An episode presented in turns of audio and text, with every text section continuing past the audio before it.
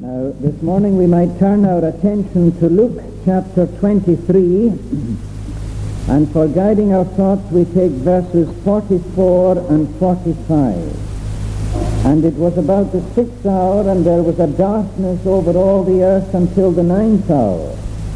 And the sun was darkened, and the veil of the temple was rent in the midst.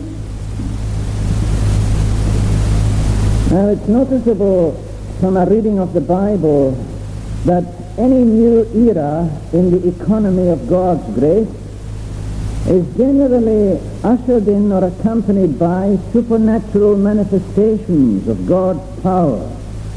Let me just for a few moments try to explain that. We can think of the era of the law which began at Mount Sinai we are not saying, of course, that the law began at Mount Sinai, but we might say that the era of the law began then.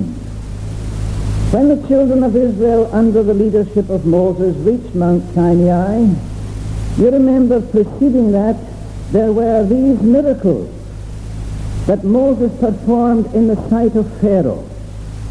And then when they eventually reached the mountain, it tells us that the law was given to Moses amid thunders, lightnings, and trumpet blasts. And it was but fitting that that should be so, because you see, this is how the law of God affects us. You know, sometimes we are, when we are sitting down with the Bible and the law of God is coming to us, it's like the thunderclap. It hits us. Or sometimes it's like the lightning flash. It comes and it shows us some great light some great truth that we had never understood before. Well, when Moses went up into the mountain, we read that there were thunders and lightnings and a thick cloud upon the mount and the voice of the trumpet exceeding loud, so that all the people that was in the camp trembled, and the whole mount quaked greatly. And then when our Lord died upon the cross on Mount Calvary, we might say that that was when the era of grace was ushered in. And again we qualify that, and we are not saying that grace began at Calvary. But we are saying that the era of grace can be said to have begun when Christ Jesus died on the cross. And you remember that with the coming of Christ, his advent was heralded by the angels who came down from heaven and throughout the ministry of the Savior there were miracles, supernatural manifestations of the power of God. And now when the redemptive work of the Savior has been successfully completed, darkness descends over all the earth, and the veil of the temple is torn down in two pieces in a mysterious way. Now there will be another era in God's economy. It will come at the end of world history when God is going to establish forever the final state of all things. And when the end of world history comes, it will be ushered in too with manifestations of divine power. You might say to me, what's going to happen at the end of the world? How will we know that the end of the world is coming? Well, you see, the Bible tells us that there is going to come a time when the vials of his wrath will be outpoured upon the earth. When the seven last plagues, as he tells us, will be taken and poured out upon the children of men. And then, too, there is going to come the final conflict between good and evil. And then also at the end of world history there is going to take, that ex- take place that extraordinary phenomenon, the general resurrection of the dead. These cemeteries that are full will burst open, the graves will burst open. I've often gone to Greenock. I've often stood where my people are buried. I used to take my elderly mother there. After she would weep, recollecting the memory of the family that are dead. He would go away, and I still go there, just to look. There's nothing to be seen, just a plot of grass. And yet as I leave that place, I think to myself, one day that grave will burst open. It may be that something will be built over it for all I know in future time, but someday this grave will burst open and the dead will come forth when the spirits, their spirits return from the eternal world and be joined again to their bodies. So that has got to take place yet. It will be an extraordinary event, won't it? And then, of course, there will come to the setting up of the great white throne. When God will set up his white throne for the purpose of universal judgment. When all peoples, nations, and kingdoms will be gathered before him, and you will be there. And so will I. And God will open the book and the dead will be judged out of those things that are in the book. And of course the question at the moment that immediately comes to your mind, to mine, and that is this. Which book will your name be in? Will it be the book of life or the book of death? But we haven't come to that era yet when the end will take place. We are living in this day of God's grace, and we are living in days when opportunities for repentance and opportunities for reconciliation with God are given to us. And the question that I have to ask myself, and that is this, what use, what use have I been making of the opportunities God has given to me? And what use are you making of the opportunities God has given to you? to be reconciled to him. After all, friends, we haven't got so very long to live. And all too soon your life will be ended and so will mine. Fifty years ago a different congregation used to sit in these self-same pews where you are sitting now, but they're gone. I suppose some of the older people who've been away from Leith and who come back and who look around this congregation today, maybe it is, and we're using the word advisedly, maybe it is they see ghosts. The ghosts of the past. People who once were here but are no longer here. And then in another 50 years, it's almost certain that half of us won't be here. A lifetime it's so terribly short. And how so necessary it is to make our calling and our election sure while we are given these days of opportunity in this era of grace. But let's go back to the text. I want us to look just for a few moments at the phenomenal darkness that came down over the cross at this time. You see, it tells us that our Lord was taken out to die at the third hour. Now, the Eastern custom of measuring time was, I suppose it still is in some places, from sunrise to sunset. Now, sunrise in the east is six o'clock in the morning. And when it tells us that our Savior was taken out to die at the third hour, that means three from six in the morning, which is nine. So at nine, the, nine o'clock in the morning, Jesus was taken out to the hill of Calvary. And there they put him onto the cross. They asked him to lie down on this cross. And as each arm was stretched out, they took the spikes and drove them through the fleshy part into the crossbeam. And then having done that, they gradually raised this cross in an upright position. And for three hours underneath that blazing eastern sun, our Lord suffered. You know what flies do when you have an open sore? They make straight for it. And it's a good thing when your hands are free, when you are able to brush aside these flies. On a hot summer's day, you're out there and perhaps the flies are buzzing about you. You're glad to wipe them away with your hands, scatter them. It must have been awful for our Lord with these open wounds made by the crown of thorns on his head, with these open wounds on the palms of his hands and on his feet, with all these insects buzzing about him, and no one is able to go near and to wipe from him the sweat of death, or to give him some measure of relief from the distress that he is going through. And then it tells us that a darkness came down over all the earth at the ninth at the sixth hour. There was, it, it tells us it was about the sixth hour there was a darkness over all the earth until the ninth hour. Now, the sixth hour is 12 noon. So that at midday, suddenly there was a blanket of darkness came down over all the earth and that lasted until 3 o'clock in the afternoon. Maybe it is as you've been reading these words, you haven't thought very much about this phenomenal darkness.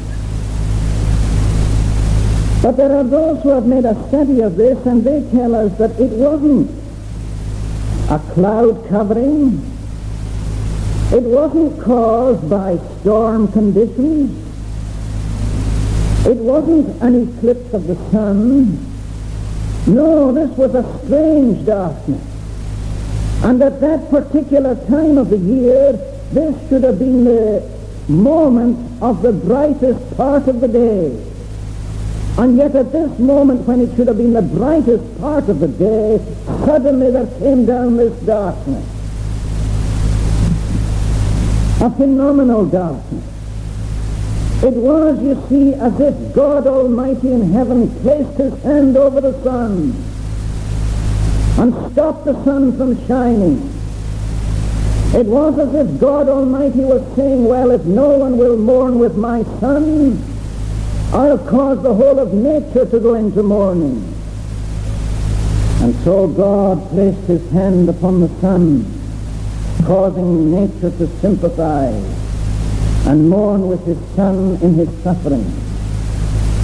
You see, this darkness obviously was the work of God, whose power is seen everywhere in nature. Isn't it God who says this? Behold, he says, at my rebuke, I dry up the sea. I make the rivers a wilderness, their fish stinketh because there is no water and dieth for thirst. And this is the point. I, says God, I clothe the heavens with blackness. I make darkness their covering. Do you remember the plagues that came upon Pharaoh away back in the days when Moses asked for his people to be allowed to go.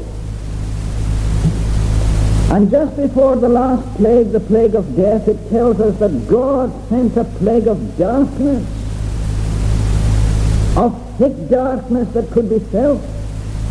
And that darkness lasted for three days. It must have been terrifying. What would you feel like if you were locked in a dark room? You might say, you know, I don't suffer from claustrophobia, but I tell you this, that you would soon suffer from claustrophobia if you were locked in a dark room. If you couldn't get near an electric switch to switch on the light, if you couldn't strike a match, if you couldn't put on a candle, it must be terrible. If there are no stars shining on a night, if there is no moon and you're groping about in the darkness, it must be terrifying.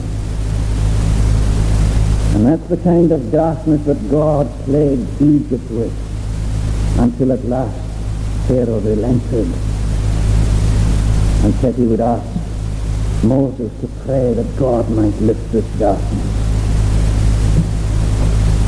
But then I believe that this darkness typified something more than just nature sympathizing with the Savior.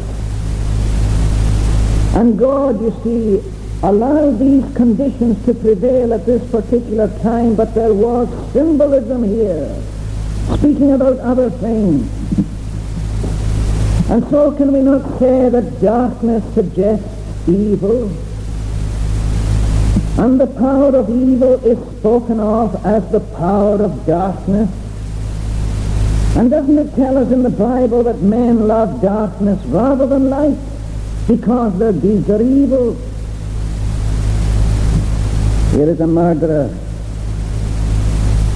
He's going out onto Leith Walk and he's going to strike terror into some victim or other of his. He'll choose a dark night. Here is a man hell-bent on satisfying his lust. He'll choose the darkness. Here is a man who wants to make illegal gain. He'll break into some house in the darkness. No wonder the Bible says men love darkness rather than light. Why? Because their deeds were evil. And you see this darkness that came down over the cross was the time when men were doing the very worst that they, put, that they could possibly do. Do you remember when our Lord was arrested in the Garden of Gethsemane? He said an extraordinary thing.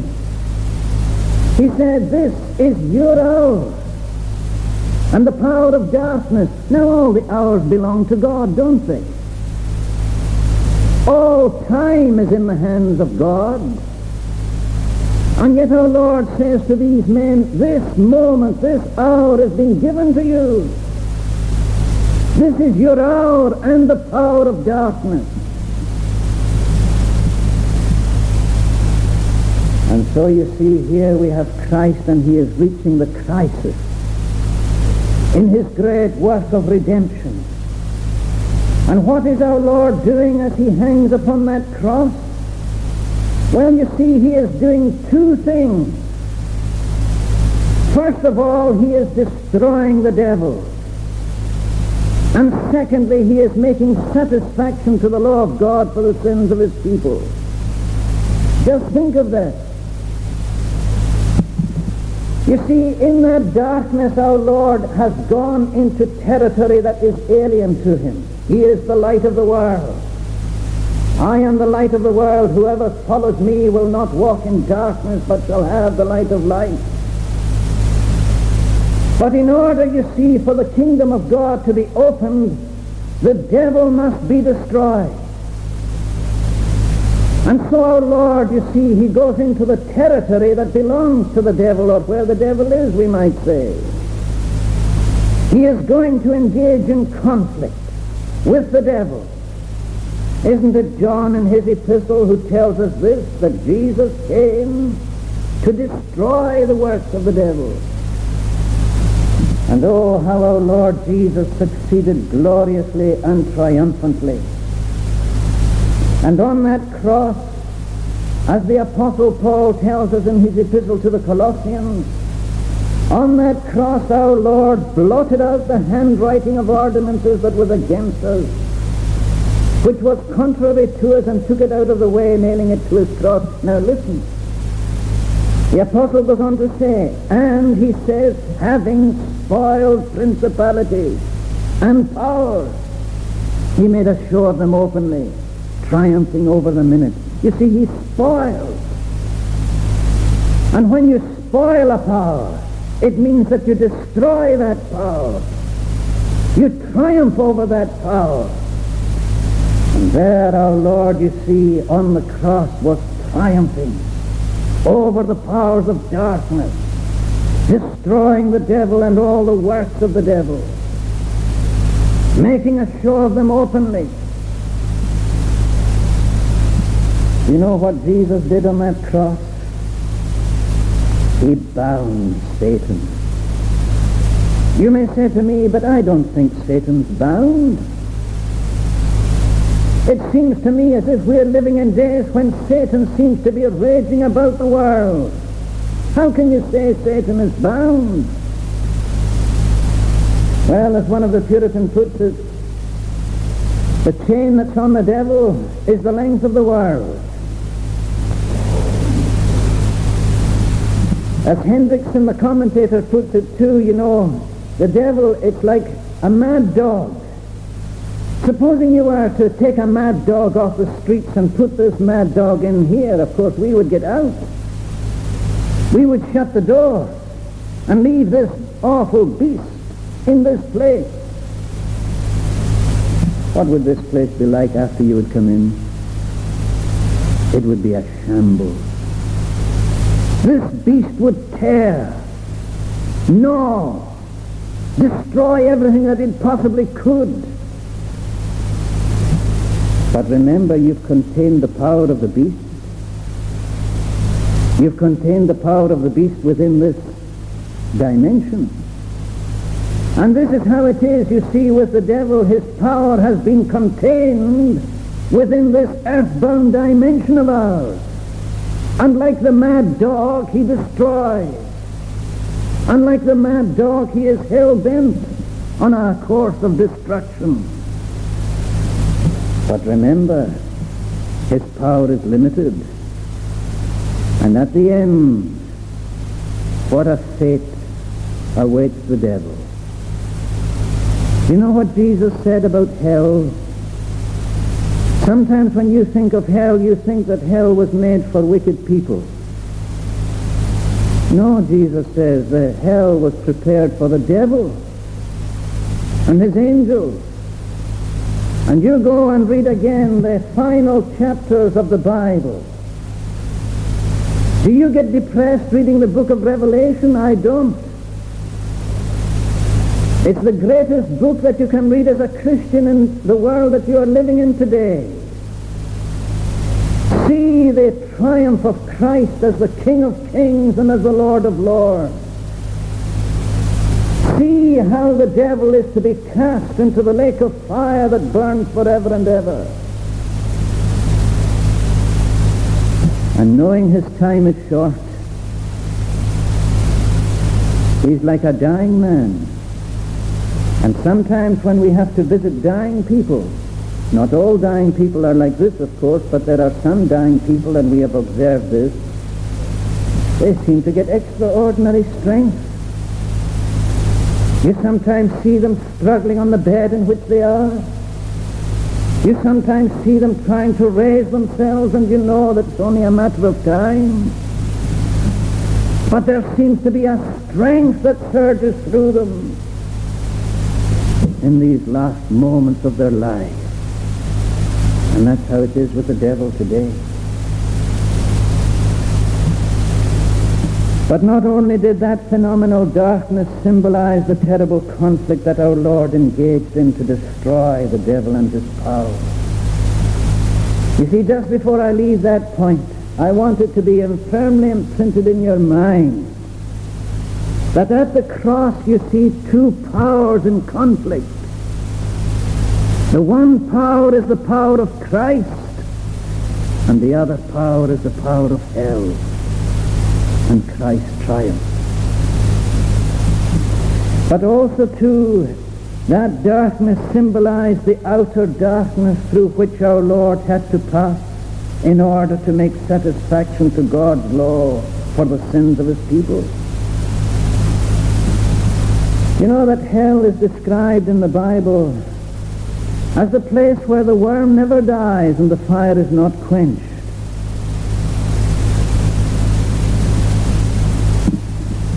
You know that if you take a piece of meat, ordinary butcher meat, and it's lying there, if you do nothing to it, what happens to this piece of meat? Well, of course, inevitably putrefaction begins. And after a time you begin to see the worm destroying this piece. You see, the power of destruction has begun. And that is what our Lord says hell is like. You see, it's the place where the power of destruction which never ends, the place where the worm never dies, the place where the power of destruction begins but never ends. And just as the worm works from within, so the fire works from without. It's the place where the fire is never put out. And you see, hell is a place where from within and without A process of never-ending destruction goes on. It's also called in the Bible the place of outer darkness, the place of God's righteous retribution. And when Christ bore the sins of his people, let us remember this, and we must never minimize this, that Christ Jesus had to suffer all the consequences that the sinner had to suffer. He had to pay the price for the sins of his people. And the price that had to be paid by our Lord and Savior could be no less than hell itself. And so when the darkness enveloped him on the cross, it symbolized now, you see, that our Lord was descending step by step down into the ultimate in God's punishment for sin. And as I look at Christ Jesus, the Savior on that cross, that's what I see. I see him entering, as it were, the threshold of hell and going down, down, down until he touches the ultimate in God's punishment for sin. And in the place that we call hell, that is the place where God can only reveal himself in wrath. And if we were to make a further study of this death of our Lord on the cross, we would see that after these awful three hours, and re- remember too, that an infinite transaction was taking place here because Christ, you see, in his divine nature is an infinite person. And so the time factor doesn't enter into it. Three hours, no, that doesn't enter into it at all. An infinite transaction is taking place here. And at the end, you see, of that period of time, suddenly the silence of Calvary is shattered. Men have become quiet. This darkness is surrounding them all. And suddenly they hear a sharp, piercing voice out of that darkness coming from that center cross. And it's the voice of Jesus, and he cries, My God, my God, why hast thou forsaken me? That was a strange experience, a painful experience an experience indicative of something that surpasses human comprehension. An experience, you see, these words are indicative of an experience that caused the Lord Jesus Christ the greatest anguish and the greatest woe. You will never hear our Lord cry out, My God, my God, except on that occasion. At all other times he is able to address God as his Father, my Father. Even when they nailed him to the cross, he was able to say, Father, forgive them. Even when he expired on the cross and when he delivered up his soul, he was able to say, Father, into thy hands I commend my spirit. But at this particular moment, the distance between him and the Father has become so wide, so great, that he can only cry out, My God, my God, why hast thou forsaken me? And hell is the place where God forsakes. Hell is the place of final abandonment where God finally dismisses a man, and if he has died a filthy man, God says, him that is filthy, let him be filthy still. Him that is unjust, let him be unjust still. I want us to understand, and I want myself to understand this, that salvation wasn't secured in an easy, offhand way. No, it took the bloody sweat of Gethsemane. And it took the unfathomable agonies of Calvary to secure salvation for people like you and me.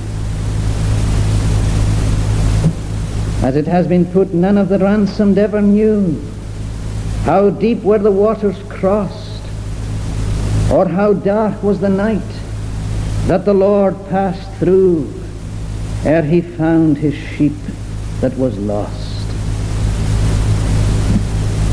But I must close this part of the service by drawing your attention just in a word or two to the rent veil. You see, something else took place. Not only was there the mysterious darkness which lasted for three hours, but after it was all over in the temple. And you know, the temple was just a structure like this. An oblong building like this. On the one side of the temple was the golden candlestick symbolic of God's, God's light to the children of Israel going through the wilderness. On the other table, on the other side of the temple was the table of showbread, symbolizing the heavenly manna that God provided his people with in the wilderness. In the center was the altar of incense, where this beautiful incense went up, symbolizing the prayers of God's people that go up to heaven. And here at this end, you see, was a heavy curtain which cut off the enclosure beyond. And in that enclosure beyond it was kept in perpetual darkness because there in the old days there was the Ark of the Covenant and only the high priest was allowed to go in there once a year. And now you see the veil is torn as it were by the two mighty invisible hands of God. You see, that veil spoke to the children of Israel of separation. That there was a great gulf between God and men. That there was a separation between them and you could only go to God through the high priest. But of course all that was just a temporary arrangement until the great high priest, the Son of God, came. And when Christ Jesus died on that cross and when he completely shed his blood, he was, you see, the high priest, giving himself in death on the cross, not offering up any human sacrifice or any animal sacrifice, but offering himself without spot to God. And as the epistle to the Hebrews tells us, having done that, he went into the holiest of all with his own precious blood. Not with the blood of bulls or of goats or with the ashes of an heifer, but with his own precious blood he went into the presence of God, having made an atonement for us. And to show that the atonement was satisfactory, that it was complete, God removed forever the symbolism. And it was as if God was saying, now the way is opened. And you come to me through my Son. It's no wonder, you know, that Jesus died with his hands outstretched on a cross. Because with these arms of his outstretched on the cross, it was symbolic of the fact that with his one arm, he was taking hold of his people, those who love him and who trust in him. And with his other arm he was laying hold upon God his Father and bringing them together in himself, in his own person. And now there is no longer any separation and no symbols are needed. What a wonderful work Christ achieved. What a wonderful salvation this is. I no longer need any human priest. I no longer need any symbolism. I have the reality in Christ, my Savior. And he is our great high priest if we believe in him. And he has made a full atonement for our sins, having borne them, having suffered for them, having gone down into the ultimate in God's punishment for them. And God cannot ask for anything more, can he? And you know, Paul puts it like this. I am, he says, crucified with Christ. Nevertheless I live, not yet not I, but Christ lives in me.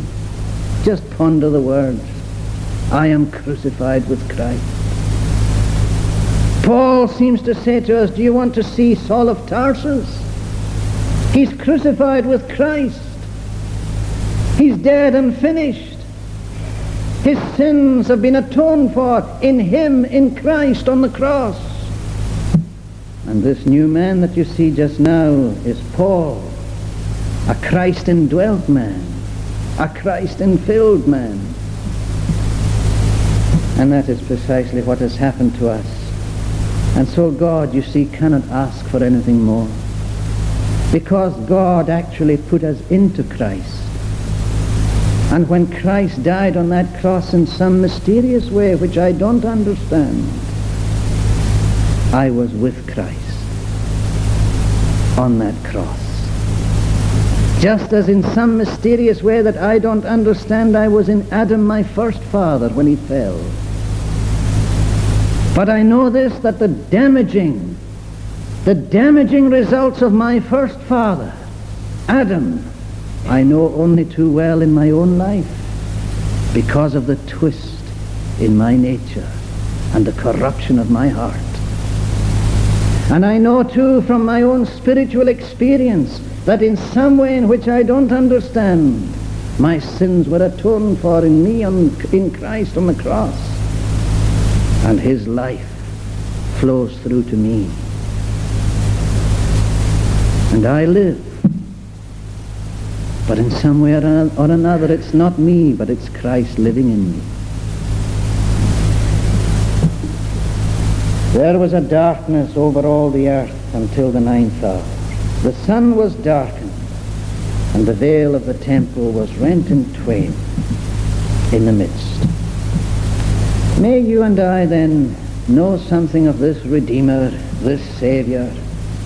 May we be linked to him by faith so that we will never know what it is to go through that darkness that he went through, but that we will only know the benefits that accrue to us through his life of perfect obedience and through his death on the cross. Let us pray. Eternal God, we give thee thanks for that grand work of atonement that was accomplished by our Lord and Savior in his life of perfect obedience and in his submission to the death of the cross. O Lord, we can never understand why Christ Jesus, thine own dear Son, should have come down to this world to go through such for sinners like ourselves. It is the expression of thine own love to us. God so loved the world that he gave his only begotten Son. And it is the expression of the love that Christ himself had for us. In that greater love hath no man than this, than that a man laid down his life for his friends.